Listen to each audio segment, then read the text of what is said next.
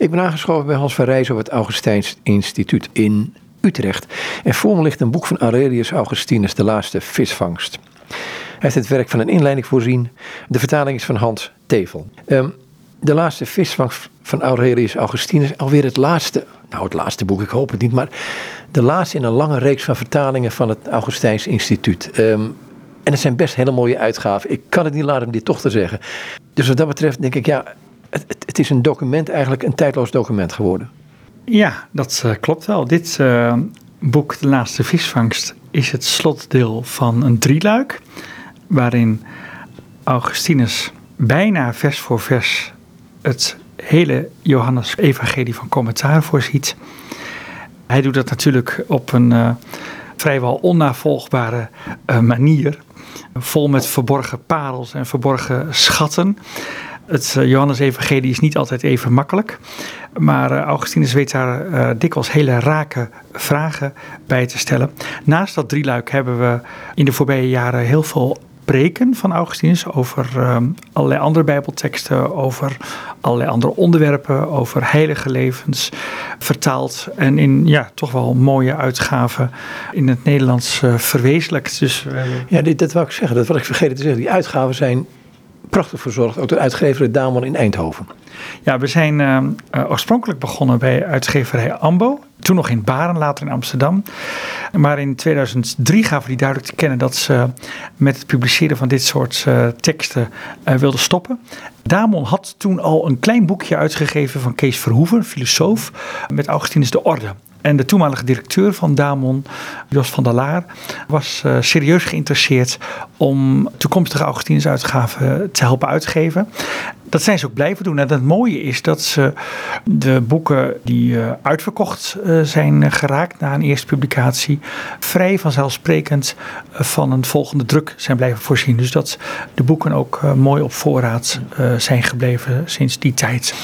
Toen ik begon hadden we zal ik maar zeggen, een boektafel met um, 10, 15 vertalingen.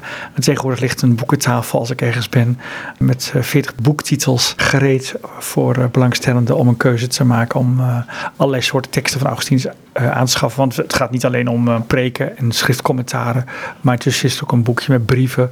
Er zijn wat, wat losse verhandelingen van Augustinus in Nederlands vertaald. Afijn, het, het is natuurlijk een rijk auteur. Jij wilde eigenlijk beginnen, had je gezegd, met gewoon het, het lezen van een stuk Augustinus om gewoon de smaak te pakken te krijgen. En, en soms denk ik van, uh, als ik ook dit gelezen heb, denk ik, ja, waarom moet je eigenlijk een interview houden over zo'n boek? Waarom niet gewoon lezen? Toch? Want dat is de bedoeling van een boek. Ja, dat, dat vragen meer mensen zich af. Um, ik begin straks met uh, de eerste verhandeling uit, uh, uit het nieuw verschenen boek De Laatste Visvangst. Dat is verhandeling 55. Dus we vallen in zekere zin ook alweer uh, een beetje middenin. In dit derde deel voorziet Augustinus de, de hoofdstukken 13 tot en met 21 van commentaar. En hoofdstuk 13 dat begint met het laatste avondmaal. Dat wordt in het Johannes-evangelie heel breed uitgesmeerd. Um, nu de vraag van, ja, waarom niet alleen voorlezen, maar ook van commentaar voorzien? En natuurlijk, dat zul je straks ook merken. Uh, hele stukken gaan goed in het onmiddellijk begrijpen. Maar het zijn en blijven toch uh, teksten van pak een beet zo'n 1600 jaar oud. Uh, deze teksten zijn ongeveer ontstaan rond het jaar 420. Ja, en er zit dus een tijdskloof. Augustinus brengt soms dingen ter sprake. Groeperingen van binnen en buiten de kerk waar we niet alles meer van weten. Hij kan soms beelden gebruiken die voor ons niet direct vanzelfsprekend zijn. Omdat hij in een ander wereld werelddeel leeft, vooral Noord-Afrika. Maar hij kan soms ook gedachtensprongen maken en bijbelteksten met, met elkaar in verband brengen, die wij niet altijd uh, voor de 100% uh, kunnen, kunnen volgen. Dus vandaar dat soms een verklarende aantekening. Soms moet je ook bij Augustinus, dat is ook wel goed om op te merken, zeg ik wel eens, van eigenlijk van achter naar voren durven lezen. Soms de, uh, geeft een tekst, als je die van voren begint, wat verrassende wendingen en valt aan het eind van een hoofdstuk of van een passage alles op hun plek. En dan zie je dat hij duidelijk naar een bepaalde conclusie toewerkt. En dat als je dan terugbladert, dat dan alles op zijn plek valt. Dat is ook wel interessant. Ik zou zeggen, lees wat je lezen wil. Oké, okay, nou dan uh, lees ik verhandeling 55. De maaltijd van de Heer volgens Johannes zal met hulp van de Heer zelf in de daartoe benodigde verhandelingen uiteengezet en uitgelegd worden, voor zover hij mij het vermogen schenkt. Het was kort voor het Pascha. Jezus wist dat zijn tijd gekomen was en dat hij uit de wereld zou overgaan naar de Vader. Hij had de mensen die hem in de wereld toebehoorden lief en zijn liefde voor hen zou tot het einde gaan. Het woord Pasen of Pascha, broeders en zusters, is niet, zoals sommigen denken, Grieks, maar Hebreeuws. Toch doet zich bij dit woord de bijzondere omstandigheid voor dat de twee talen in zekere mate samenvallen. Want het woord voor lijden is in het Grieks paschijn. En daarom heeft men wel gedacht dat pascha lijden betekent, alsof dit woord daarvan is afgeleid. Maar in de eigen taal van de Heer, dus het Hebreeuws, betekent pascha overgang. Daarom heeft Gods volk pas voor het eerst pascha gevierd toen ze op de vlucht uit Egypte de Rode Zee waren overgegaan. Maar nu is dit profetische beeld in vervulling gegaan in de werkelijkheid, want Christus wordt als een schaap naar de slacht geleid. Doordat zijn bloed op onze deurposten is gestreken, dat wil zeggen, doordat ons voorhoofd is getekend door het teken van zijn kruis, worden wij bevrijd uit het verderf van deze wereld, zoals uit de gevangenschap, ja, de vernietiging in Egypte. We maken een zeer heilzame overgang. We gaan over van de duivel naar Christus, van deze wankele wereld naar zijn rijk dat diep gegrondvest is. Ja, we gaan over tot de God die er altijd is, om niet te hoeven vergaan met de wereld die vergaat. Vanwege deze genade die ons geschonken is, looft de apostel Paulus God met de woorden: Hij heeft ons gered uit de macht van de duisternis en ons overgebracht naar het rijk van zijn geliefde zoon.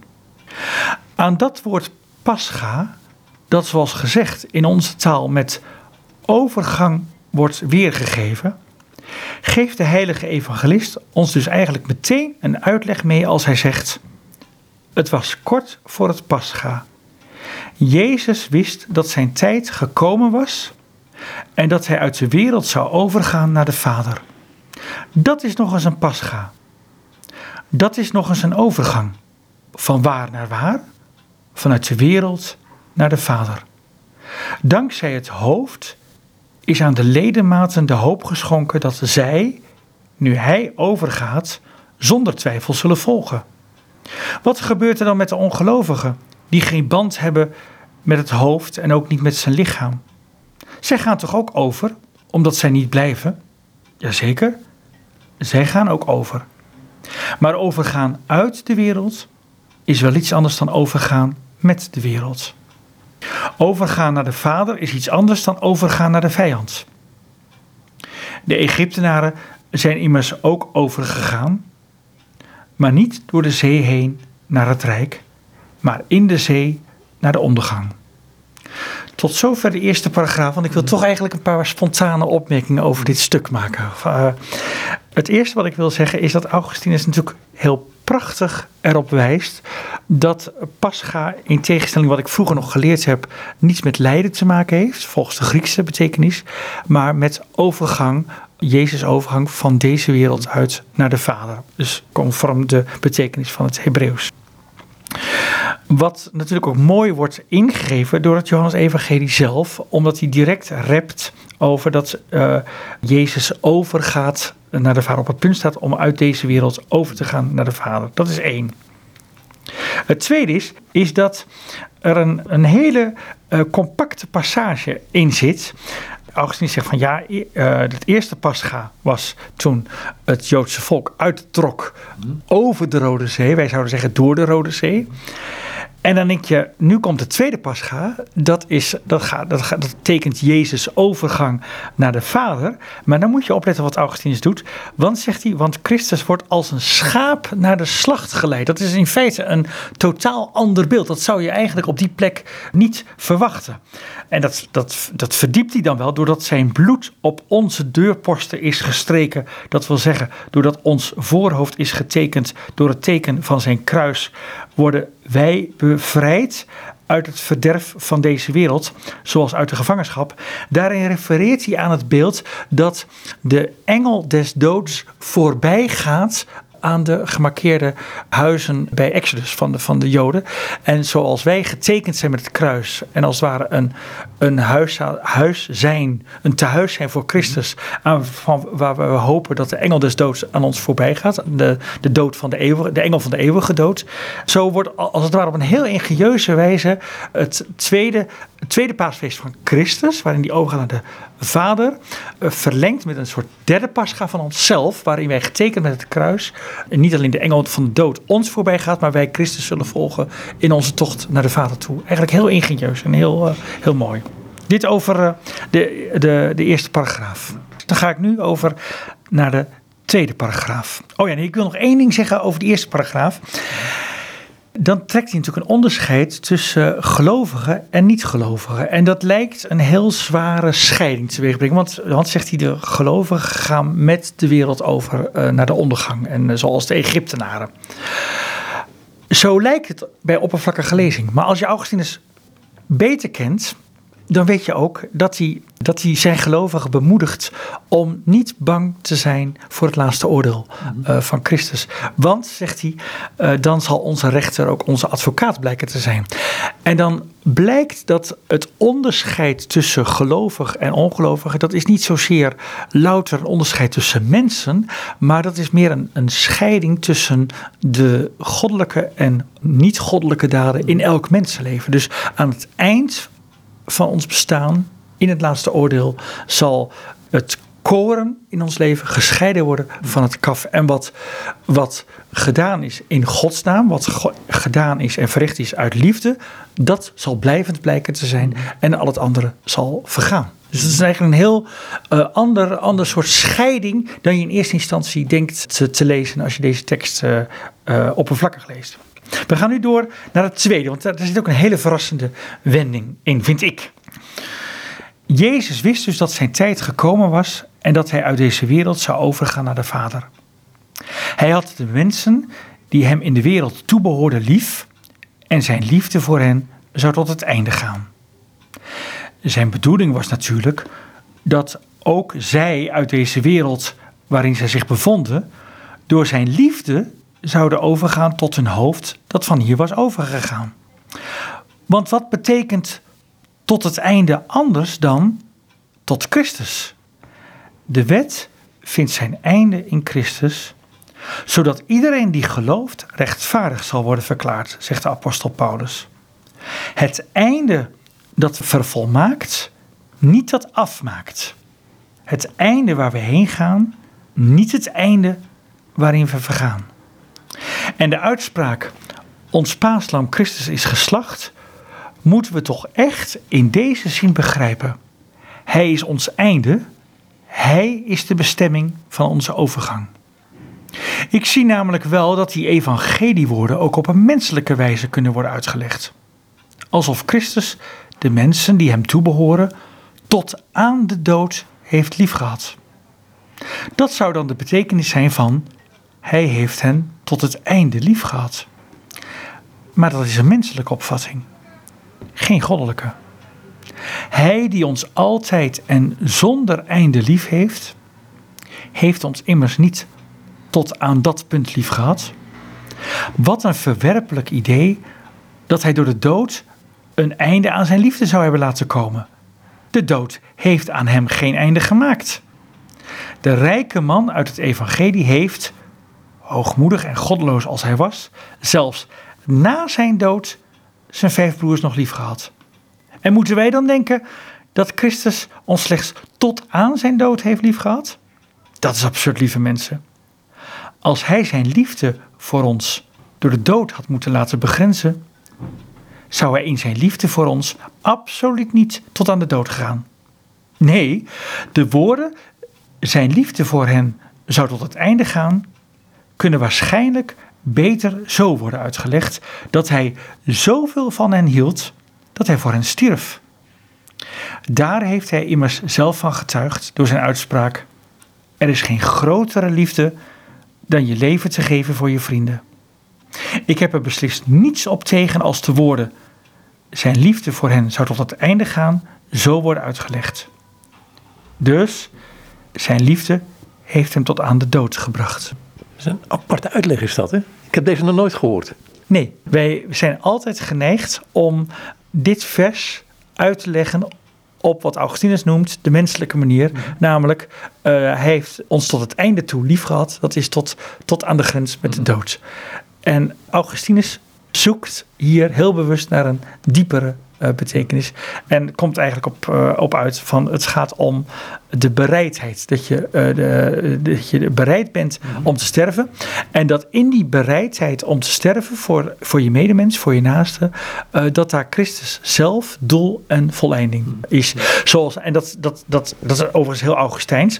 Want Augustinus zal ook omgekeerd zeggen, als hij het over het begin van de tijd heeft en over het begin van alles, over het begin van de schepping, zegt hij dat is ook geen tijdspunt. Nee, dat is, uh, dat is ook in Christus. Christus is begin en eind. En dat houdt hij eigenlijk in zijn geloofsvisie heel consequent vol. En dat geeft eigenlijk een, een diepere dimensie aan de evangelietekst zoals we die nu voor ons hebben. En vind ik ook aan een, rijkere betekenis. Je moet denken aan een tekst uit 1 Johannes, het eerste uh, Johannesbrief.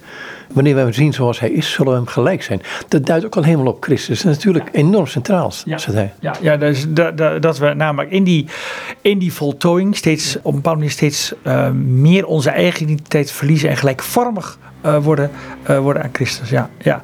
terwijl jij toch Hans blijft en ik Job. Ja, dat is, dat is het wonderbaarlijke. Ja, ja.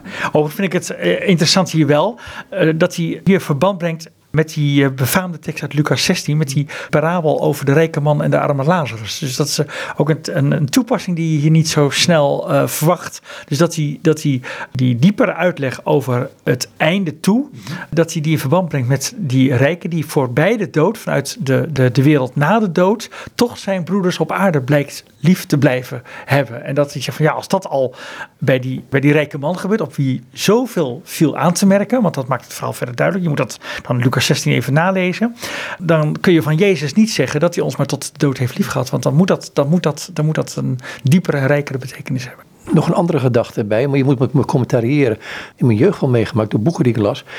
Het besef wat me later op of binnenkwam is van dat liefde en vriendschap over de dood heen gaan.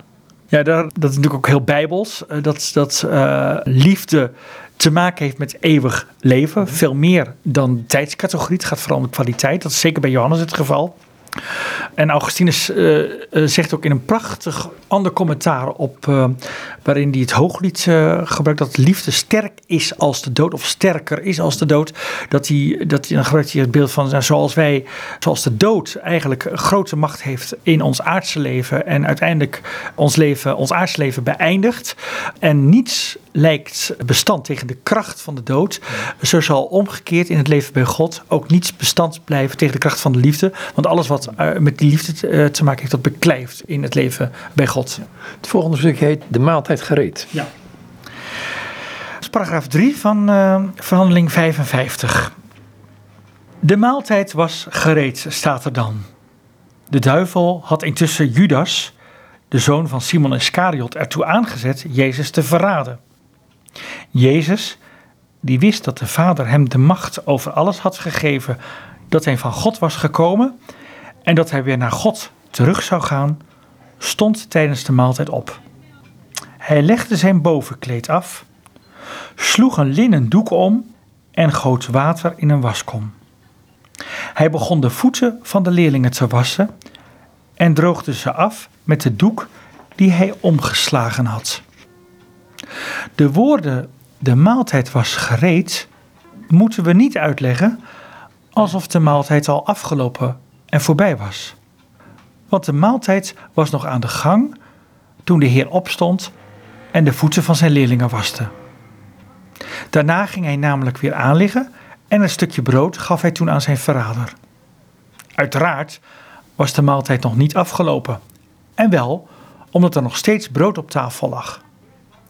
Met dat de maaltijd was gereed, wordt dus bedoeld dat de maaltijd voorbereid was en opgediend om door de tafelgenoten te worden genuttigd.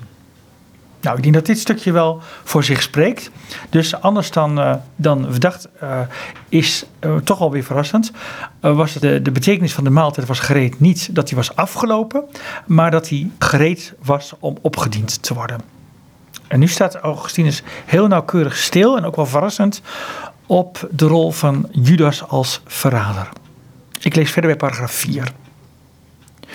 De duivel had inmiddels Judas, de zoon van Simon Iscariot, ertoe aangezet Jezus te verraden. Vraagt u zich af waartoe Judas was aangezet, dan is het natuurlijk dit: Jezus te verraden. Dat aanzetten is een geestelijke influistering. Dat gebeurt niet via de oren, maar door de gedachten. En werkt dus niet lichamelijk, maar geestelijk. Want niet alles wat men geestelijk noemt, mag altijd als iets lovenswaardigs worden opgevat. Apostel weet van bepaalde kwade geestelijke machten in de hemelsferen en hij getuigt ervan dat onze strijd daartegen gericht is. Nu zouden er geen slechte geestelijke machten bestaan, als er ook niet slechte geesten bestonden. Het woord geestelijk is immers afgeleid van geest. Maar hoe komt een mens erachter dat er duivelse ingevingen worden ingefluisterd en zich met menselijke overwegingen vermengen, zodat de mens die als zijn eigen gedachten gaat beschouwen? We hoeven er niet aan te twijfelen dat er ook goede ingevingen zijn, afkomstig van een goede geest, die evenzeer op een verborgen en geestelijke manier tot stand komen. Maar het maakt verschil met welke ervan het menselijke verstand instemt. Verstoken van goddelijke hulp door eigen schuld of geholpen uit genade. Door een duivelse ingeving was in het hart van Judas dus al het plan ontstaan om als leerling zijn meester te verraden, die hij niet als God had leren kennen. Dat was al zijn oogmerk toen hij naar de maaltijd kwam. De herder te bespieden, de redder te belagen, de vrijkoper te verkopen. Dat was al zijn oogmerk bij aankomst. Hij werd gezien en geduld. Hij dacht dat hij niet doorzien werd, omdat hij zichzelf misleidde, om hem die hij wilde misleiden. Maar de Heer zag diep in zijn hart en maakte bewust gebruik van Judas' onbewustheid. Wat ik zo mooi vind aan dit fragment is dat diepzinnig onderscheid in hoe de duivel Judas influistert. Uh, dus dat ten eerste, dat, dat het op een, op een, niet op een letterlijke, maar op een geestelijke manier gebruikt. Dan ten tweede, welk diepzinnig onderscheid hier Augustinus maakt in hoe je slechte ingevingen van goede ingevingen kunt onderscheiden. En ten derde, en dat, dat zijpelt straks ook verder door in deze verhandeling, hoe de goddelijke alwetendheid van Jezus Judas eigen vermeende bewustzijn omringt en Jezus eigenlijk uh, uh, Judas beter doorgrond dan Judas zichzelf kent. Dat, dat zegt Dostoevsky in, in de Karam, Karamazov, zegt zoiets als een van die twee broers, die het eerst dacht ik bij een status komt van, eh, moet ik nog met eeuwig, eeuwig leven te berven, zoiets weet je, met zo'n glimlach. Waarop die status zegt, eh, dat weet je heel goed, Alleen ligt niet meer tegen jezelf. Is hij tegen, tegen zichzelf liegen, wat Judas ook doet? Ja, ja, ja, dus die, die, die uh, Judas, die, ik ben alweer verrast met zo'n associatie, maar uh, dat komt daar uh, eigenlijk heel, heel, heel dichtbij. Dostoevsky was natuurlijk iemand die dat Johannes Evangelie heel goed kende. En ja, ik lees door met paragraaf 5. Jezus wist dat de Vader hem de macht over alles had gegeven. Dus ook over de verrader. Want als hij niet de macht over hem had, zou hij hem ook niet kunnen gebruiken zoals hij wilde. Zo was hij die zou uitleveren, nu uitgeleverd aan hem die hij wilde uitleveren. En hij verrichtte door dat uitleveren een slechte daad die ertoe leidde dat uit die uitlevering iets goeds voortkwam waarvan hij geen weet had. De Heer wist immers wat hij voor zijn vrienden zou doen hij maakte geduldig gebruik van de diensten van zijn vijanden. Zo had de Vader hem de macht over alles gegeven, over het kwade om het te gebruiken en over het goede om het te bereiken. Hij wist ook dat hij van God was gekomen en weer naar God terug zou gaan. God verliet hij niet toen hij van hem kwam en ons verliet hij niet toen hij weer terug zou gaan. Die laatste zinnen. Ja, fantastisch. Ja, ja. Dat is echt Augustinus om zo met taal om te gaan, dacht ik. hè? Ja, ja maar dit- deze, dit, dit fragment zit vol met eh, diepzinnige zinnen die het verdienen om eigenlijk heel langzaam te lezen, te wikken en te wegen hoeveel lagen daar bij elkaar eh, komen. Hoe, eh, hoe natuurlijk het, het, het, het goede bereikt wordt, hoe het slechte een plek krijgt in Gods heilsplan. Augustinus die heeft oog voor een bepaalde dimensie van het Johannes-evangelie. Dat is niet de makkelijkste dimensie om Jezus consequent in die dubbelrol van God en mens te blijven zien. En dat echt eh, vast te houden tot, tot in de diepste vezels eh, van eh, de leidersgeschiedenis die nu een aanvang, serieus een aanvang neemt. Ik ga door met Augustinus. Terwijl hij dat dus wist, die Jezus, stond hij tijdens de maaltijd op legde zijn bovenkleed af, sloeg een linnen doek om en goot water in een waskom.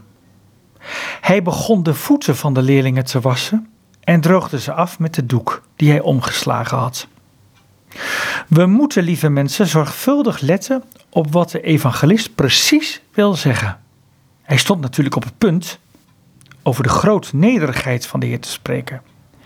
Maar hij heeft eerst de aandacht op zijn verhevenheid willen vestigen.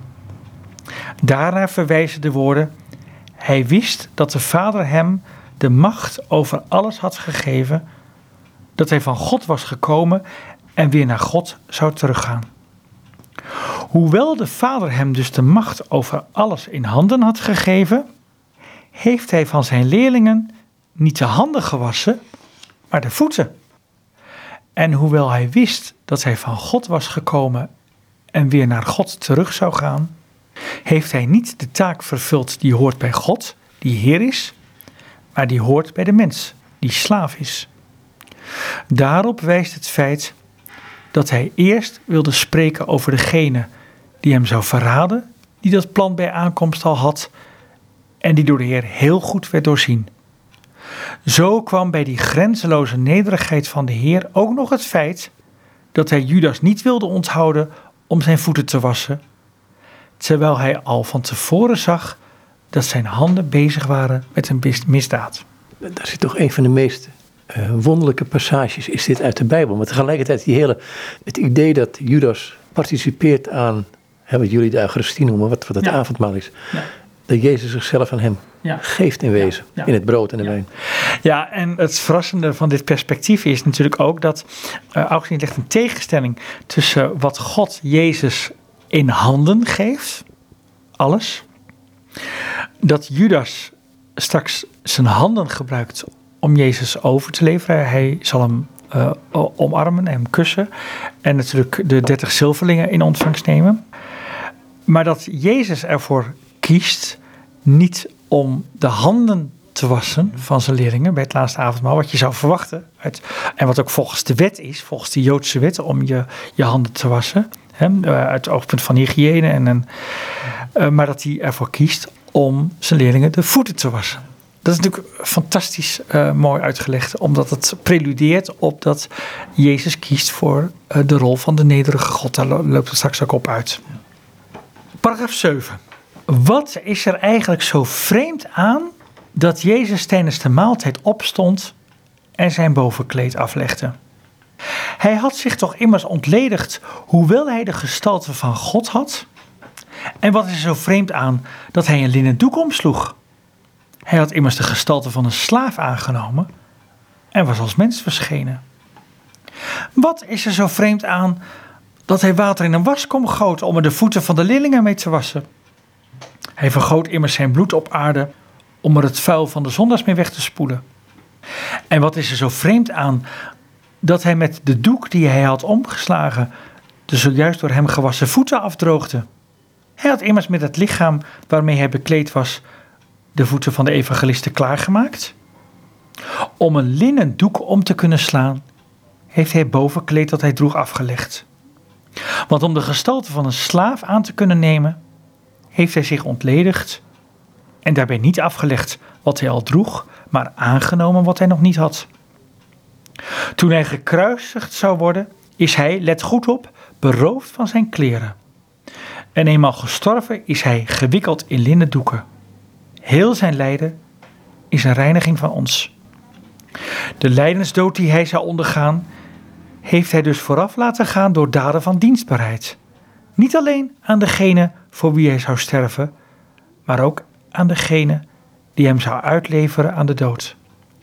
Het belang van de nederigheid van de mens is blijkbaar zo groot dat God in zijn verhevenheid dit door zijn eigen voorbeeld benadrukte. Want de hoogmoedige mens zou voor eeuwig verloren zijn gegaan als hij niet door een nederige God was gevonden. De mensenzoon is immers gekomen om te zoeken en te redden wat verloren was. Verloren was de mens doordat hij de hoogmoed van de bedrieger navolgde. Laat hij daarom, nu hij gevonden is, de nederigheid van de verlosser navolgen. En daarmee eindigt deze eerste verhandeling, waarover ik nog een paar dingen uitdrukkelijk zou willen zeggen. Het eerste wat opvalt is opnieuw hoeveel vragen Augustinus zich stelt en aan zijn gelovigen voorlegt. Deze paragraaf is daar een heel sterk voorbeeld. Het is heel uh, retorisch van karakter. Waarmee Augustinus ook benadrukt van, van niets is toevallig. Niets is toevallig in het leven van Jezus. Dus het ligt omsloten door God. Maar nog sterker, niets is toevallig wat Johannes schrijft in zijn evangelie. Geen enkel woord is toeval. Dus uh, over elk woord is nagenoot. En je, moet ook zeggen, zelfs die tekst van het Johannes-evangelie ligt omsloten door Gods heilsplan voor, uh, voor de mensen. Dat is het eerste wat ik wil opmerken. Maar het tweede is hoe mooi Augustinus erop wijst dat ook in het leven van Jezus niets toevallig is, doordat hij het afleggen van het bovenkleed en het omslaan van de linnendoek aan het begin van de voetwassing en het laatste avondmaal.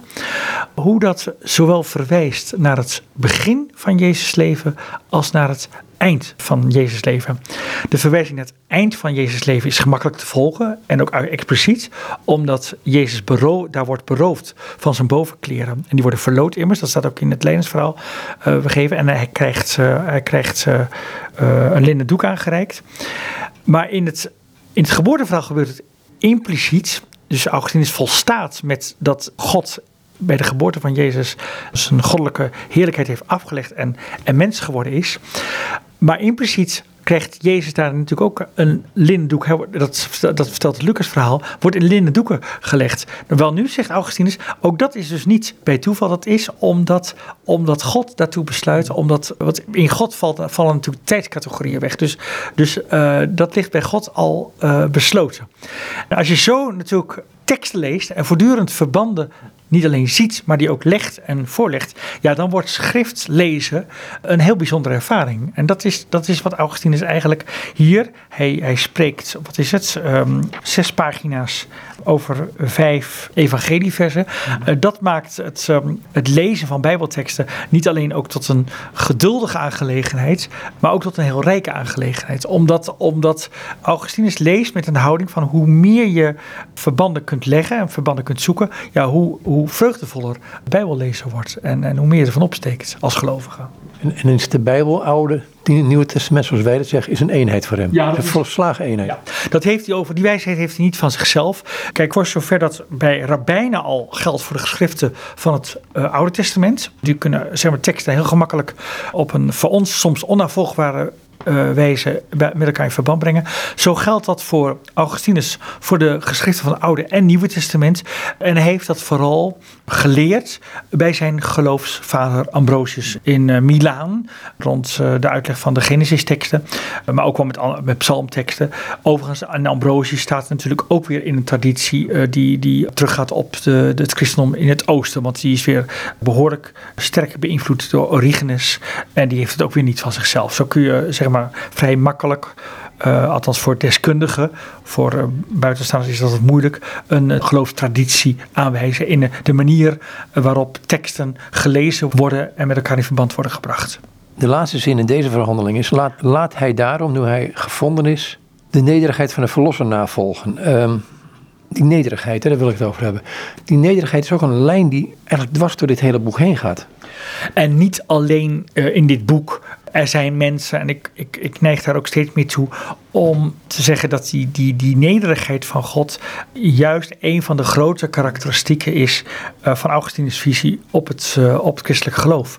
En daarvan is natuurlijk niet alleen Gods menswording een uitdrukking, maar ook de neergang tot in het lijden als een slaaf, tot uh, op de kruisdood, wat natuurlijk ook de. de mm-hmm. um, en dat zelfs die, die dood die een slaaf moet ondergaan in de Romeinse tijd, voor God geen beletsel is voor de allerhoogste verhoging die Jezus uiteindelijk te wachten staat. En uh, die ons in geloof ook is toegezegd en waarin wij hem hopen na te volgen uh, als ons aardse leven ten einde loopt. Maar dat, dat klopt. Dat is een heel belangrijk thema. Niet alleen in dit commentaar, ook niet alleen in het Johannes-evangelie. Het geldt eigenlijk voor heel veel preken uh, van Augustinus. Waar je dat thema van die nederigheid kunt uh, ontwaren. En, en uh, ik verwijs in mijn inleiding, ik meen ik ook um, rond deze laatste uitspraak naar een andere preek van Augustinus. Waarin, dat, um, waarin Frits van der Meer zijn belangrijke boek Augustinus de zielzorger van een motto voorziet. God is al nederig, wat verbeeldt, wat zou een mens zich nog verbeelden?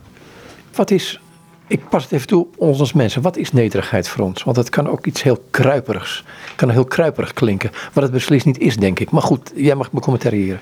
Voor alles is dat nederigheid altijd vrijwillig uh, gebeurt en nooit afgedwongen kan worden door een naaste of door een ander, zelfs niet door God. Dus uh, nederigheid gaat met een, uh, een wil samen. En als dat gebeurt. Ik wil niet zeggen dat het een automatisme is, maar het kan gebeuren dat je dat nederigheid en de vrije wil, als dat samengaat, dat dat een garantie is voor een enorme vrijheid. Van van dus dat het, want dan ben je niet meer afhankelijk voor de, uh, de hoge achting van anderen. Dat kan uh, mensen een enorme vrijheid geven. Dat zie je soms ook in uh, de geschiedenis van mensen, waarin uh, mensen tot zo'n vrijwillige nederigheid durven gaan, dat ze zich heel veel dingen durven laten welgevallen. De, de beweging van de geweldloze weerbaarheid is daar bijvoorbeeld, met, met Gandhi is daar een groot voorbeeld van. Nou ja, Jezus is daar zelf een voorbeeld van. Ik, ik denk in bepaald opzicht dat, dat Nelson Mandela daar ook een, een voorbeeld van is geweest. Dat is dat in, die, in het ondergaan, in het vrijwillig kiezen voor die nederigheid, er ook dat is de, uh, de, de, andere kant van de medaille, er een enorme verhevenheid en waardigheid, een menselijke waardigheid boven komt drijven of op, op kan lichten. Uh, dat is eigenlijk het, het, de, de, twee kanten van één medaille, maar dat is, je moet het wel durven zien.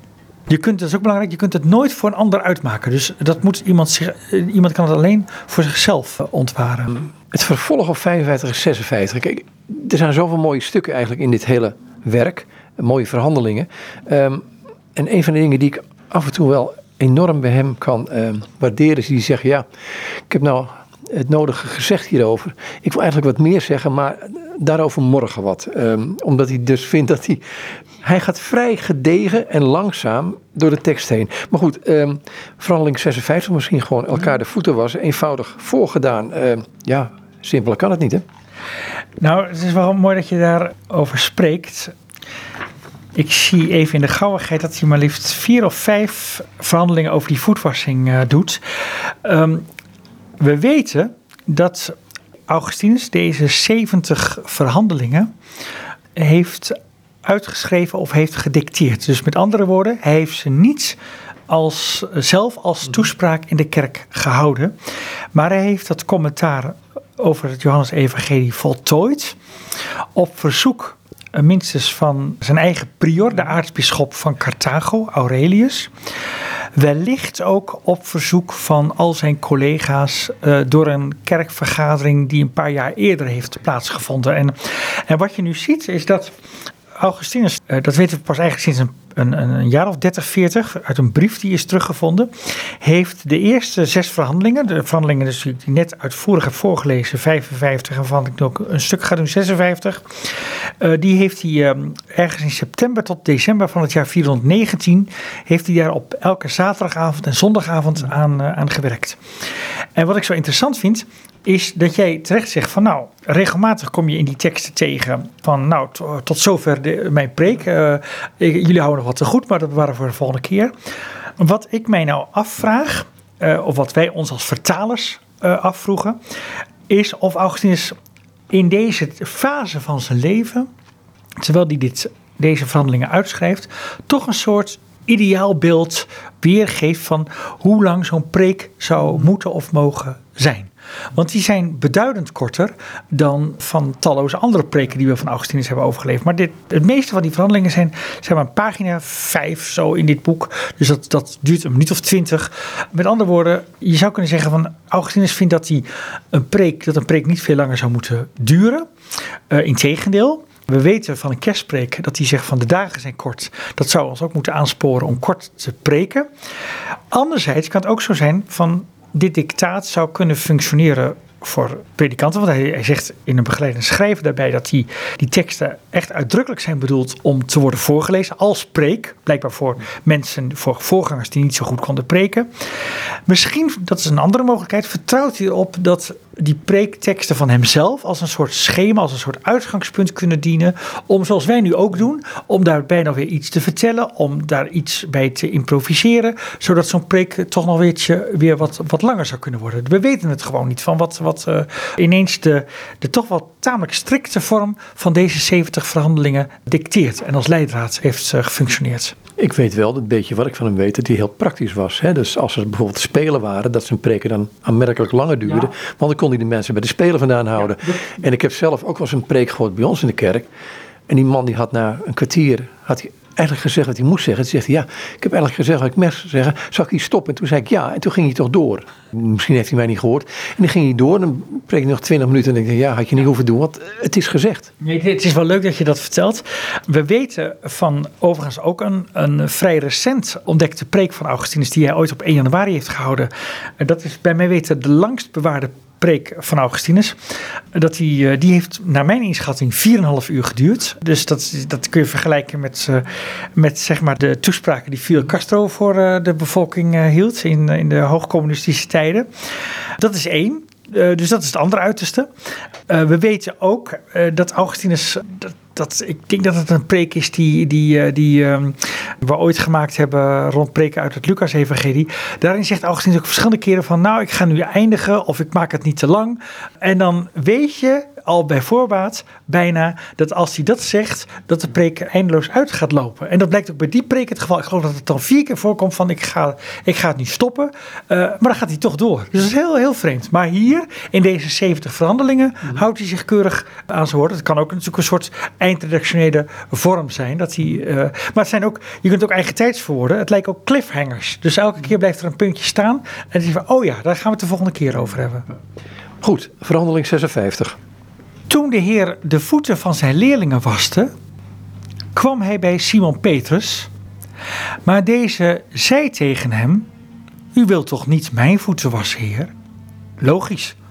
Want wie zou het niet heel benauwd krijgen als zijn voeten gewassen worden door de Zoon van God? Dus ook al was het wel heel erg overmoedig dat een slaaf zijn Heer, dat een mens God tegenspreekt, toch deed Petrus dat liever dan dat hij het goed vond dat zijn voeten werden gewassen door zijn Heer en zijn God. Ook moeten we niet denken dat er een tegenstelling was tussen Petrus en de anderen. Dat Petrus er wel bang voor was en het weigerde, terwijl de anderen voor hem dit met genoegen of gewoon passief zouden hebben laten gebeuren. Zeker, die woorden van het evangelie laten zich heel gemakkelijk zo uitleggen. Want na de woorden, hij begon de voeten van de leerlingen te wassen en droogde ze af met de doek die hij omgeslagen had, gaat het als volgt verder. Toen hij bij Simon Petrus kwam, alsof de Heer van sommigen de voeten al had gewassen en pas daarna aankwam bij de eerste. De heilige Petrus is immers de eerste van de apostelen. Wie weet dat niet? Nee, de tekst moet niet uitgelegd worden alsof de Heer na een aantal anderen bij Petrus kwam, maar dat hij juist bij hem begon. Dus toen hij de voeten van zijn leerlingen begon te wassen, kwam hij bij degene bij wie hij begon te weten, bij Petrus. En toen is Petrus bang geworden. Bij datgene waarbij ieder van hen bang zou zijn geworden.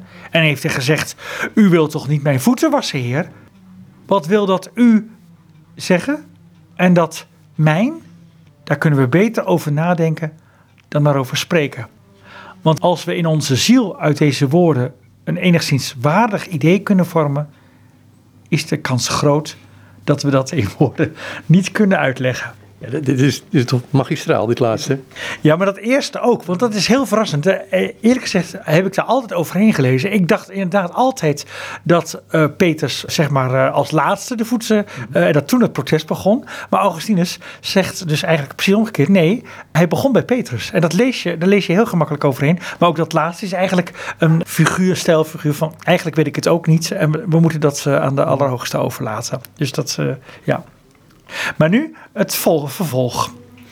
Jezus antwoordde hem: Wat ik doe, begrijp je nu nog niet. Maar later zul je het wel begrijpen. En toch wil Petrus uit ontzetting over de verhevenheid van deze daad van de Heer niet laten gebeuren waarvan hij het waarom nog niet kent. Hij wil nog altijd niet zien dat Christus zich zelfs verlaagt tot zijn voeten. Hij kan dat niet verdragen. Oh nee, zei Petrus, mijn voeten zult u niet wassen, in eeuwigheid niet. Wat betekent dat? In eeuwigheid niet. Nooit zal ik dat verdragen. Nooit zal ik dat aankunnen. Nooit zal ik het toelaten. Wat nooit gebeurt, gebeurt in eeuwigheid niet. Toen heeft de heiland deze tegenstribbelende zieke bang gemaakt door te dreigen dat zijn gezondheid gevaar liep. Jezus zei: als ik je niet mag wassen, kun je niet bij mij horen. De uitspraak als ik je niet mag wassen is, hoewel het alleen over de voeten gaat, net zo bedoeld als wanneer men zegt: Je staat bovenop me, terwijl er alleen iemand op je voet gaat staan. Petrus raakte door liefde en vrees in verwarring. Maar zijn angst Christus kwijt te raken was groter dan zijn angst dat Christus zich tot het niveau van zijn voeten zou vernederen. Daarom antwoordde hij: Heer, dan niet alleen mijn voeten, maar ook mijn handen en mijn hoofd. Als u zo dreigend spreekt, onthoud ik u niet alleen mijn minst belangrijke lichaamsdelen om te wassen, maar onderwerp ik ook mijn belangrijkste lichaamsdelen aan u. Ik wil niet dat u mij de kans ontzegt om bij u te horen. En ontzeg u daarom geen enkel deel van mijn lichaam om het te wassen. Petrus is meteen extreem. Uh, daar is hij ook onbekend. Direct, recht door zee, emotioneel. Natuurlijk prachtig dat Augustinus er zo bijna met humor op wijst van dat de grote stelligheid waarmee Petrus iets uh, aangeeft. Nou, u zult in eeuwigheid mijn voeten niet mogen wassen. Dat het onmiddellijk door Jezus wordt ontkracht. Zoals zo, vaker. Hè? Alles wat Petrus voor de vrijzinsdienst doet, dat blijkt uh, allemaal weinig geldigheid uh, te hebben. Maar er zijn talloze andere voorbeelden van. En wat ook zo mooi is, is dat Augustinus hier nog weer benadrukt hoe hoog Jezus die, het belang van die nederigheid acht. Uh, dus dat, dat is een bevestiging van, het, van de vorige verhandeling. Van ja, hij zou natuurlijk kunnen volstaan met de handen te wassen. Nee, het gaat om die voeten. En dat krijgt straks nog een diepzinnigere betekenis later in dit, uh, deze verhandeling. Ik ga door met Augustinus. Hierop zei Jezus: Wie gebaat heeft, hoeft zich niet te wassen behalve zijn voeten. Hij is al helemaal rein. Hier zou je misschien in verwarring raken en je kunnen afvragen: ja, maar als iemand helemaal rein is, waarom moet hij dan nog wel zijn voeten wassen? Maar de Heer wist wat hij zei. Ook al dringen wij in onze beperktheid niet tot zijn geheimen door. Toch wil ik ook ik, voor zover hij ons wil onderrichten en vanuit zijn wet wil onderwijzen, binnen wat ik kan bevatten, en wat mijn grenzen zijn, op deze diepe vraag met zijn hulp een reactie geven. Om te beginnen zal ik heel simpel laten zien dat die uitspraak niet tegenstrijdig is. Je kunt toch heel goed zeggen: hij is helemaal rein op zijn voeten na. Je drukt wel eleganter uit als je zegt: hij is helemaal rein behalve zijn voeten, wat op hetzelfde neerkomt. Dat zegt de Heer dus. Hij hoeft zich niet te wassen behalve zijn voeten. Hij is al helemaal rein. Helemaal dus. Op zijn voeten na, ofwel behalve zijn voeten, die moet hij nog wassen. Maar wat houdt dat in? Wat heeft dit te betekenen? Waarom is het nodig dat we dat onderzoeken? De Heer spreekt, de waarheid zegt dat zelfs wie gebaat heeft, de voeten moet wassen. Wat denken jullie, mijn broeders en zusters? Wat is jullie idee? Natuurlijk dat de mens door de heilige doop helemaal wordt schoongewassen. Niet met uitzondering van de voeten, maar echt helemaal. Toch blijft hij daarna uiteraard over de aarde lopen, omdat hij te midden van de mensen blijft leven. De menselijke emoties, waar we in dit sterfelijk leven niet buiten kunnen, zijn als het ware voeten, de plek waar we ten gevolge van het menselijk bestaan worden aangetast. En we worden dan zo aangetast dat wij, als we zeggen dat we de zonde niet kennen, onszelf bedriegen en de waarheid niet in ons is. Dagelijks was dus Hij die voor ons pleit onze voeten. En dagelijks moeten we onze voeten wassen. Dat wil zeggen, de wegen waarlangs wij geestelijk wandelen weer recht maken. Dat beleiden we in het gebed van onze Heer wanneer we bidden. Vergeef ons onze schulden, zoals ook wij vergeven wie ons iets schuldig is. Want beleiden wij, zoals er geschreven is, onze zonde, dan zal Hij, en dan gaat het beslist om Hem die de voeten van zijn leerling heeft gewassen, die trouw en rechtvaardig is, ons onze zonde vergeven en ons reinigen van elke ongerechtigheid. Dat wil zeggen, tot de voeten aan toe waarmee we over de aarde rondgaan. Echt een prachtig stuk, dat zal ook later blijken. Dus die, die voeten die staan voor dat wij niet in ons leven van alle, alle dagen, hoe heilig we ook zijn, zonder fouten onze levensweg kunnen vervolgen. Maar het wijst straks nog op iets anders. En dat is ook iets, iets heel interessants.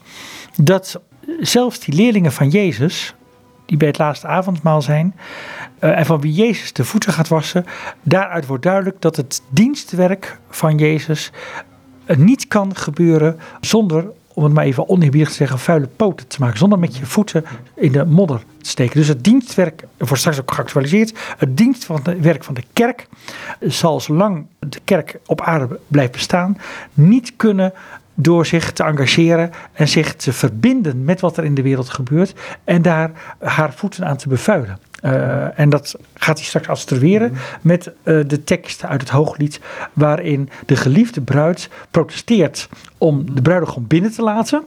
Uh, en zegt: Moet ik dan mijn voeten weer opnieuw bevuilen? Echt een fascinerend verband wat Augustinus daarin ligt.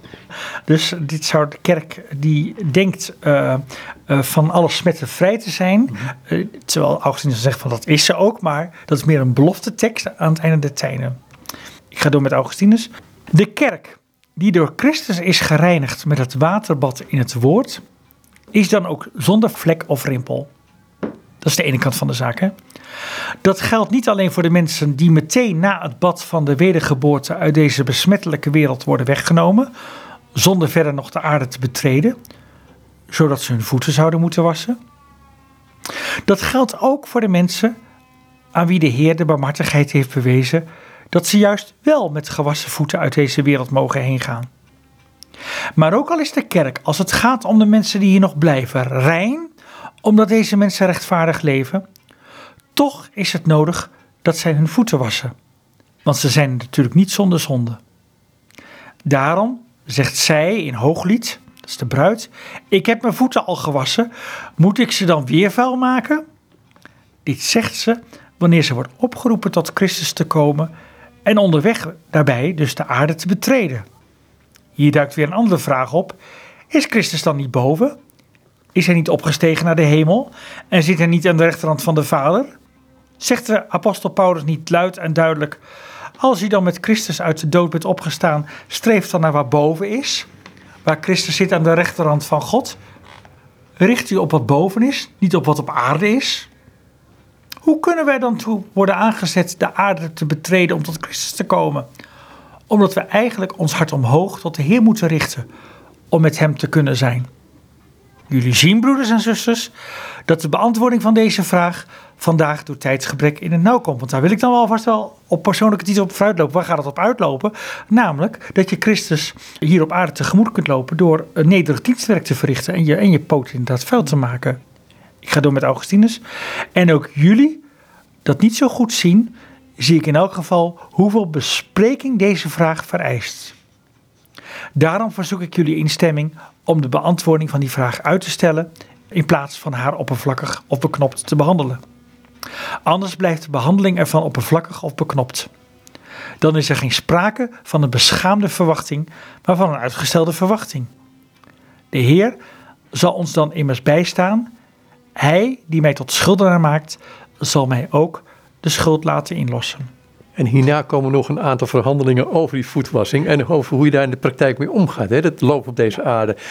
hij, hij gaat heel uitgebreid verder. Je ziet opnieuw een cliffhanger, want nu wordt, uh, word je in de verwachting gewekt om door te lezen. Namelijk dat je, dat je Christus weliswaar boven moet zoeken en je hart omhoog moet heffen. En dat zou suggereren alsof je hem kunt naderen zonder je, je voeten vuil te maken.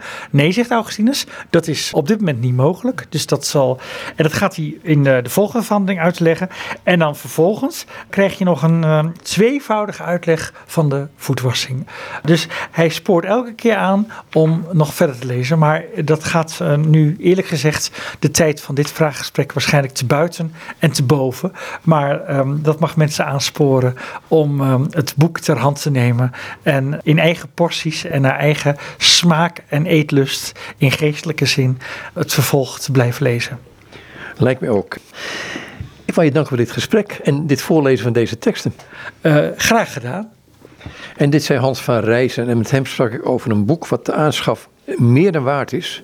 De laatste visvangst van Aurelius Augustinus. Verhandelingen over het Johannes-evangelie. gaat het over verhandelingen 55 tot 124.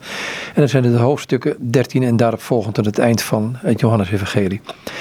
Het boek is ingeleid, vertaald van aantekeningen voorzien door Hans Stevel en Hans van Rijzen. Hans Stevel is trouwens de vertaler van dit boek. Een erg mooie vertaling. Het boek is trouwens uitgegeven bij uitgeverij Damon in Eindhoven in samenwerking met het Augustijns Instituut in Utrecht. En daar was ik op bezoek bij Hans van Rijzen met wie ik trouwens in gesprek was.